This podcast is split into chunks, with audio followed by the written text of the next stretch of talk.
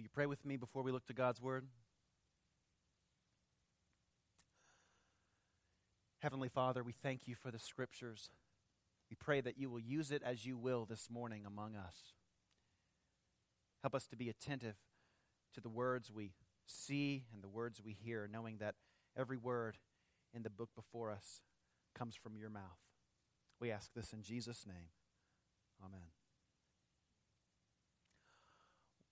One of the great benefits of preaching through books of the Bible, like we do here at Crosspoint, is that the preacher cannot be uh, blamed or given credit for the passage he chooses to preach on a given Sunday morning. Uh, he, he simply preaches whatever passage comes next in the book, regardless of its topic, regardless of the occasion. So, when Daylight Saving Sunday just happens to come around, and when the theme of the sermon passage just happens to be attentiveness to the Word of God, uh, we know that God is subtly at work, don't we? In a very mysterious way. I invite you to open up to Nehemiah chapter 8 this morning. That's our passage. It's page 403 in the hardcover Bibles we've provided for you. Nehemiah chapter 8. And we will cover the entire chapter this morning. By this point in the book of Nehemiah, God has helped the people of Israel to rebuild completely the ruined walls of their city, Jerusalem.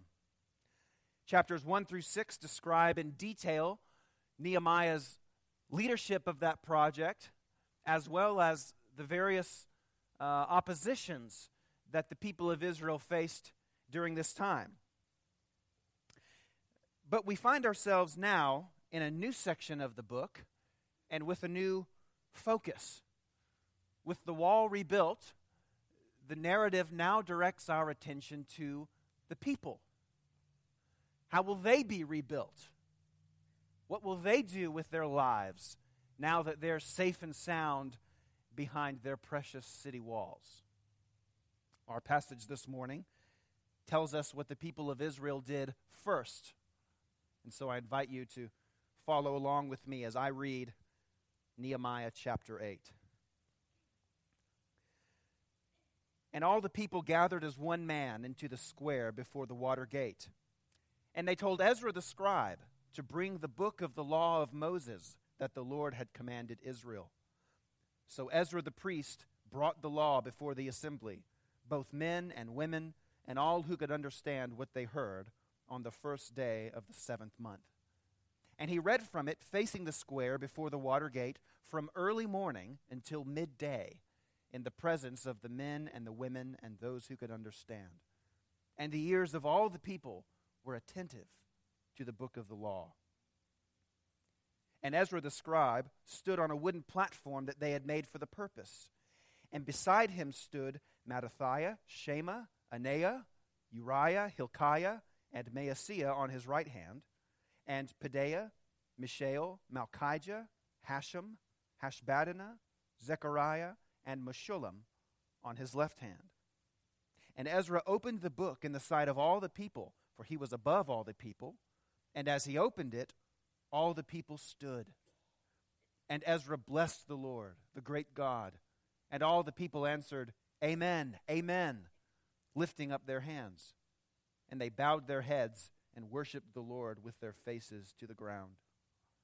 Also, Jeshua, Bani, Sherebiah, Jamin, Akkub, Shabbethai, Hodiah, Maaseiah, Kelita, Azariah, Jozabad, Hanan, Pelaiah, the Levites, helped the people to understand the law while the people remained in their places. They read from the book, from the law of God, clearly, and they gave the sense so that the people understood the reading. And Nehemiah, who was the governor, and Ezra, the priest and scribe, and the Levites who taught the people said, all, said to all the people, This day is holy to the Lord your God.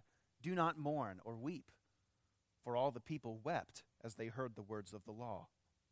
Then he said to them, Go your way, eat the fat, and drink sweet wine and send portions to anyone who has nothing ready. for this day is holy to our Lord.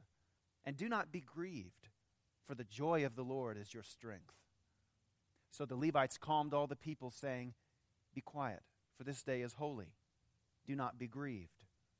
And all the people went their way to eat and drink, and to send portions, and to make great rejoicing, because they had understood the words that were declared to them.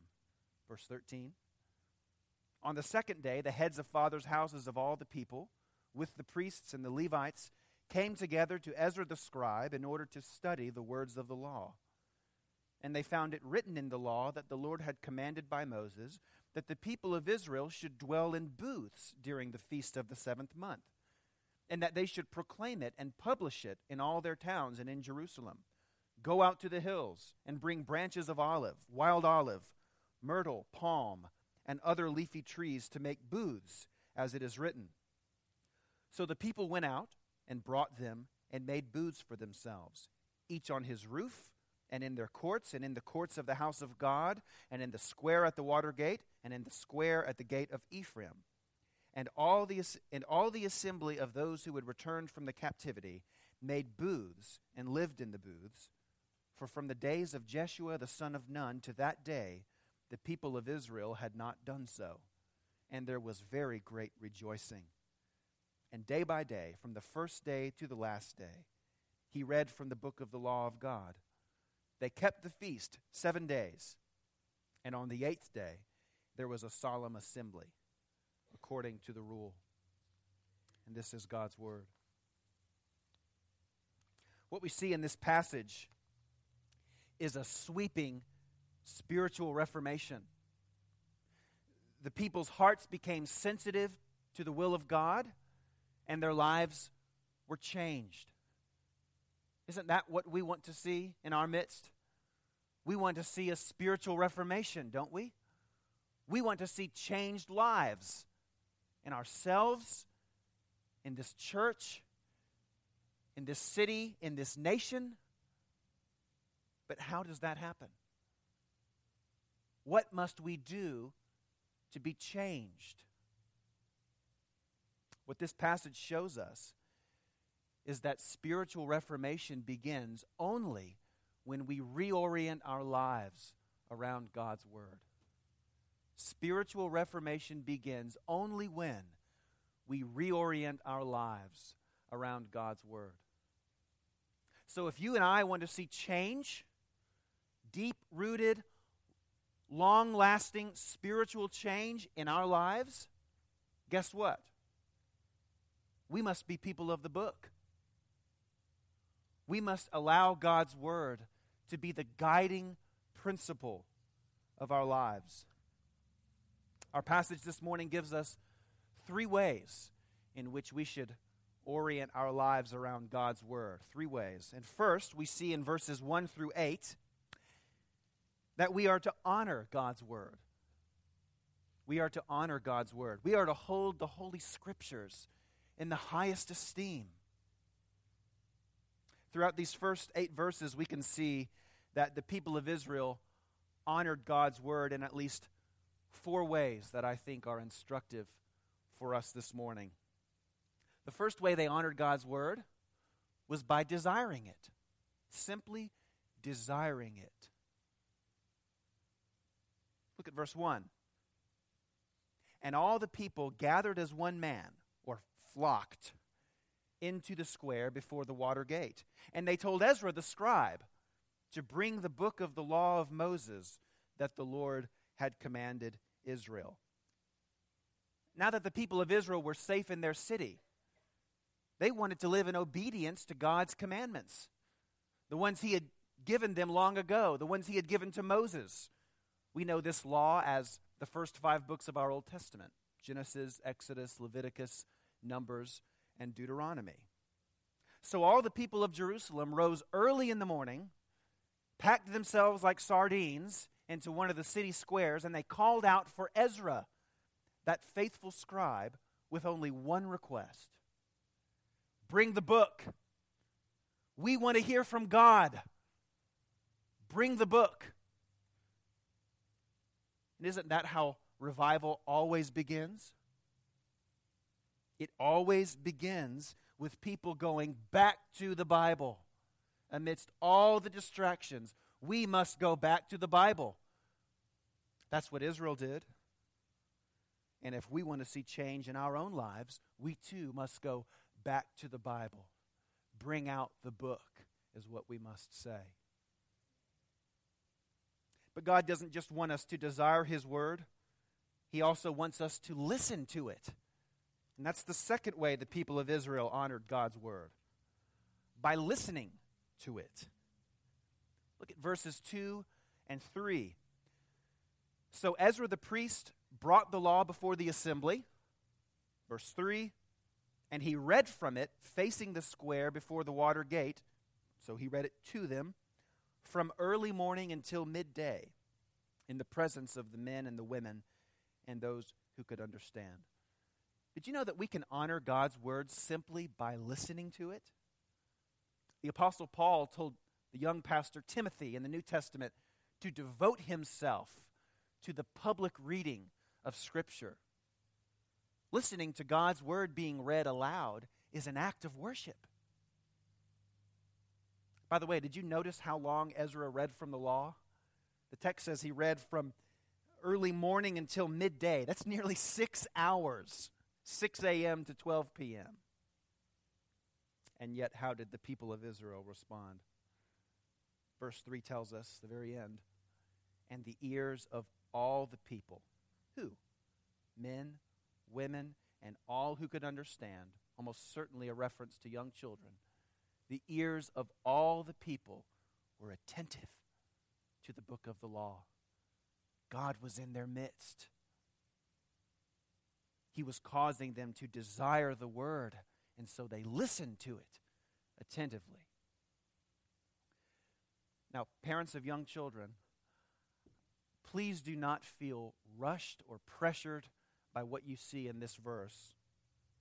Please do not feel rushed or pressured to bring your children into this worship service prematurely. Uh, our children's worship program is designed to bless you and your children as you try to discern when is the best time to bring them in. But please do recognize that your children can understand far more than you think they can. Haven't we all discovered that in the wrong way? Where did she learn that? They might not be able to speak articulately, but they hear and they listen, and many times they understand. So, parents of young children, please do not be afraid to bring your young children into this worship service at any age. Sure, it might be noisier. Sure, it might take a few coloring books and some Cheerios, but provided you share them with us, we promise to be patient with you. Our children need to hear the Word of God at an early age. So bring them in with us as early as possible. They, like us, just as much, need to listen to God's Word read. The third way the people of Israel honored God's Word was by revering it. Revering it. Verse 4 tells us that the people had constructed in advance a wooden platform for the reading of the law. But this wasn't just a soapbox, it was actually more like a pulpit. In fact, the Hebrew word for platform here means quite literally tower. So the people of Israel elevated the scriptures. You know, you can tell a lot about what a church values by the way it looks on the inside, can't you? Walk into any church and see what they elevate, and you'll know that church's priorities. Right, architects? Aesthetics communicate priority. Some elevate the drums. We're doing what I, we're doing what we can with our space here. Okay, this isn't natural. Some elevate the choir loft. Some elevate the altar. What's front and center? What's elevated?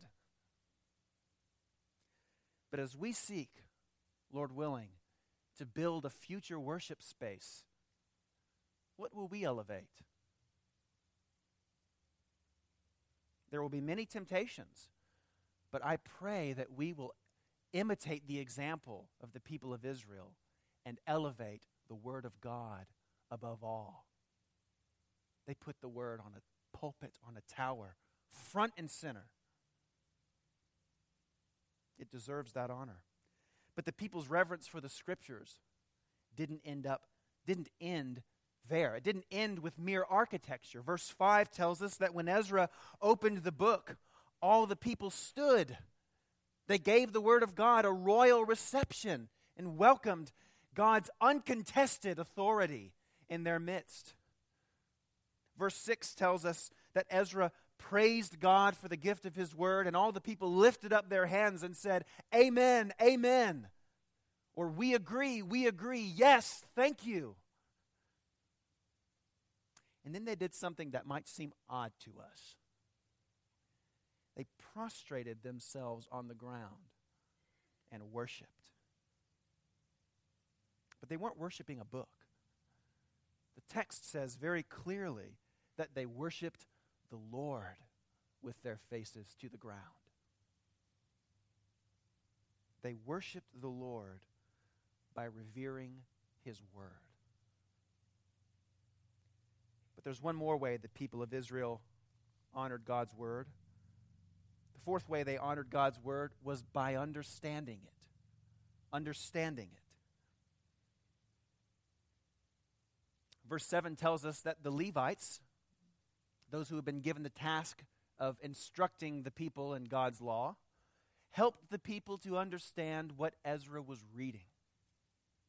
And verse 8 tells us how they did this. Verse 8 they read from the book, from the law of God, clearly, and they gave the sense so that the people understood the reading.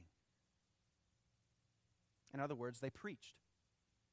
They gave the sense of what was read. We're tempted oftentimes to want to be entertained by a sermon, aren't we? But if that's the case, I should get out of the business. True preaching is not primarily entertainment. True preaching is primarily explanation, bringing to bear what God has said. The great preacher, Dr. David Martyn Lloyd Jones, once said, What is it that always heralds the dawn of a reformation or revival? It is renewed preaching. Not only a new interest in preaching, but a new kind of preaching. A revival of true preaching has always heralded the great movements in the history of the church. Think of the book of Acts. When conviction fell on people, it was after the word was preached and it was, was explained. Think of the Reformation. Bring out the book, they said. So you see, true preaching helps the listeners to understand the Scripture. We don't honor God's Word by thinking it to be outside of our comprehension. No, we honor God's Word by seeking diligently to understand it. Spiritual reformation begins when we honor God's Word. But if we want to see spiritual reformation in our midst, we must not only honor God's Word, we see in verses 9 through 12 that we must celebrate God's Word we must receive God's word with joy and gratitude. But the people of Israel discovered quickly that celebrating God's word is sometimes a bit easier said than done. At the end of verse 9, we read, All the people wept as they heard the words of the law.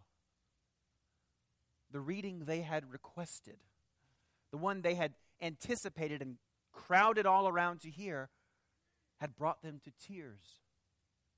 The law had made them painfully aware of their own sin.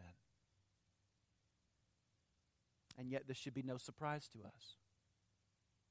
The apostle Paul tells us in Romans 3:20 plainly that through the law comes knowledge of sin The law reveals to us how we are to live in God's presence, but the law also reveals to us how we've all sinned, broken God's law, and brought God's judgment upon ourselves.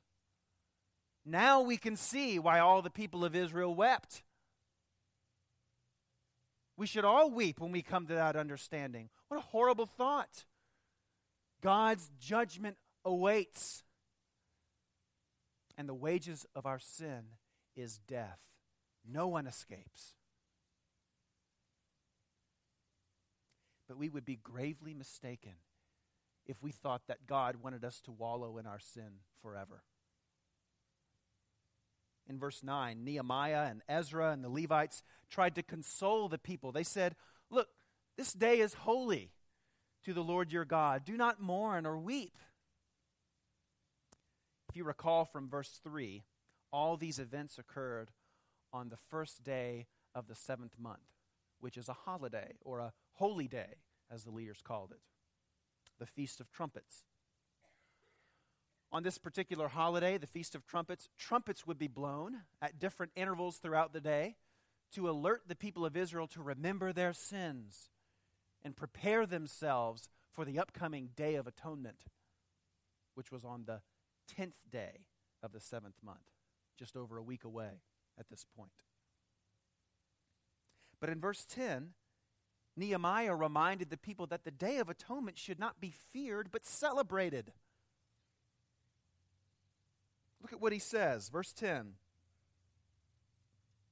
Go your way, eat the fat, and drink sweet wine, and send portions to anyone who has nothing ready, for this day is holy to our Lord. And then Nehemiah says something very important. He says, And do not be grieved, for the joy of the Lord is your strength. You realize what the people of Israel had done.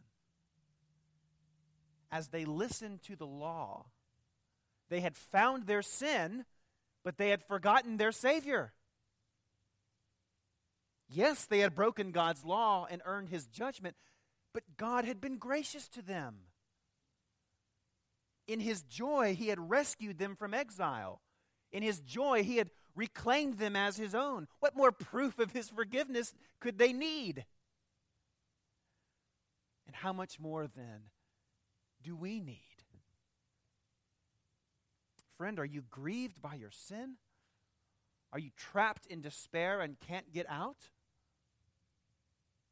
Give your grief to God and let Him give you His grace. Don't wallow in it. No matter how badly you've blown it, if you are trusting in the Lord Jesus Christ, God declares over you, there is therefore now no condemnation for those who are in Christ Jesus. For the law of the Spirit of life has set you free from the law of sin and death. Child of God, you are forgiven, you are set free, and frankly, frankly, you need to party. You know what Nehemiah says to you? You need a good glass of wine. Cheer up, believer. God's grace is greater than all your sin. It's time to celebrate.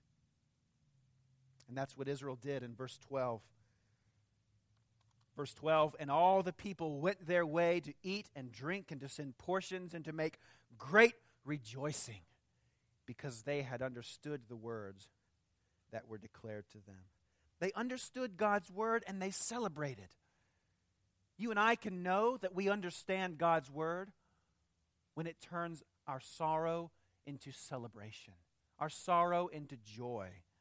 We are to celebrate God's word.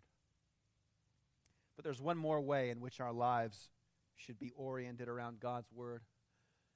In verses 13 through 18, we see that we are to obey God's Word.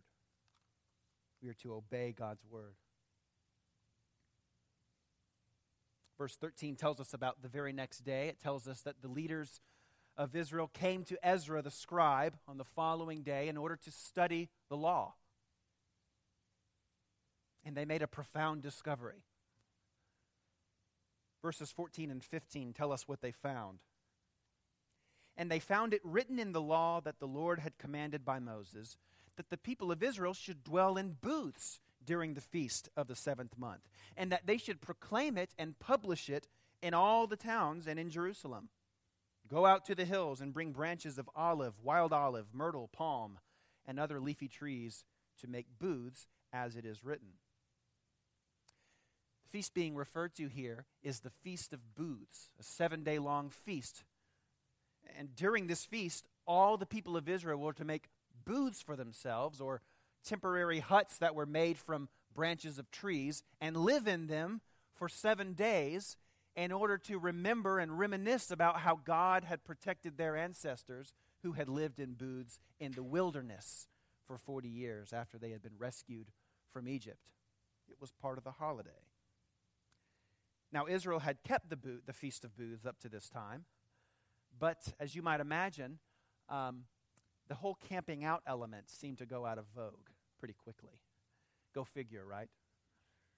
But the leaders of Israel were determined to be a people of the book, and so they reinstituted the Feast of Booths in true form, true form, excuse me, and instructed everyone to make and live in booths as the Lord had commanded them to do. And look what the people did. Verse 16. So the people went out and brought them, that is, the branches, and made booths for themselves. They obeyed immediately. And not just some of them. Verse 17 tells us, and all the assembly of those who had returned from the captivity, all the people of Jerusalem made booths and lived in booths, for from the days of Jeshua or Joshua, the, the leader who took Moses' place, from the days of Jeshua the son of Nun to that day, the people of Israel had not done so. And there was very great rejoicing. Every single person obeyed.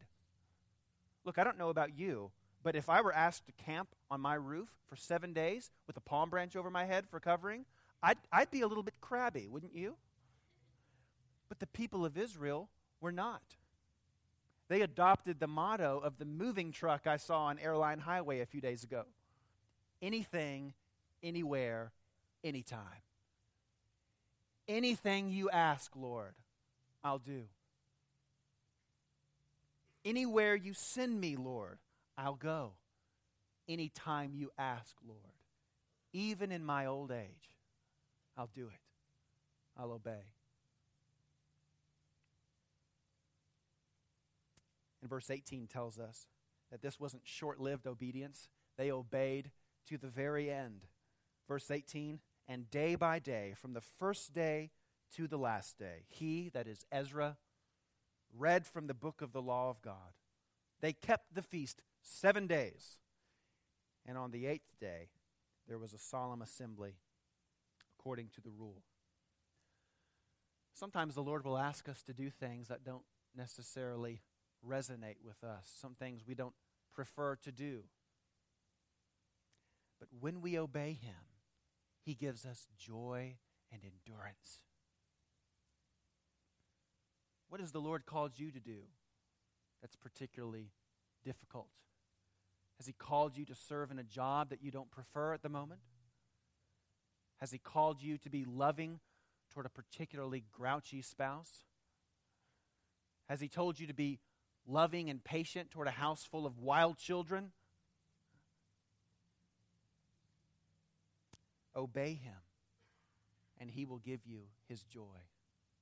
Anything anywhere, anytime. Friends, what do we need that God has not given us? He's given us His very Son.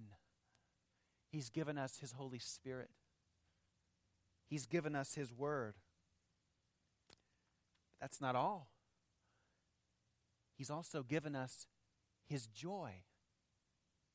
God has given us His joy and He has promised to strengthen us with His joy so that we might be a people of the book, a people who honor God's word, a people who celebrate God's word with joy and gratitude, a people who obey God's word immediately.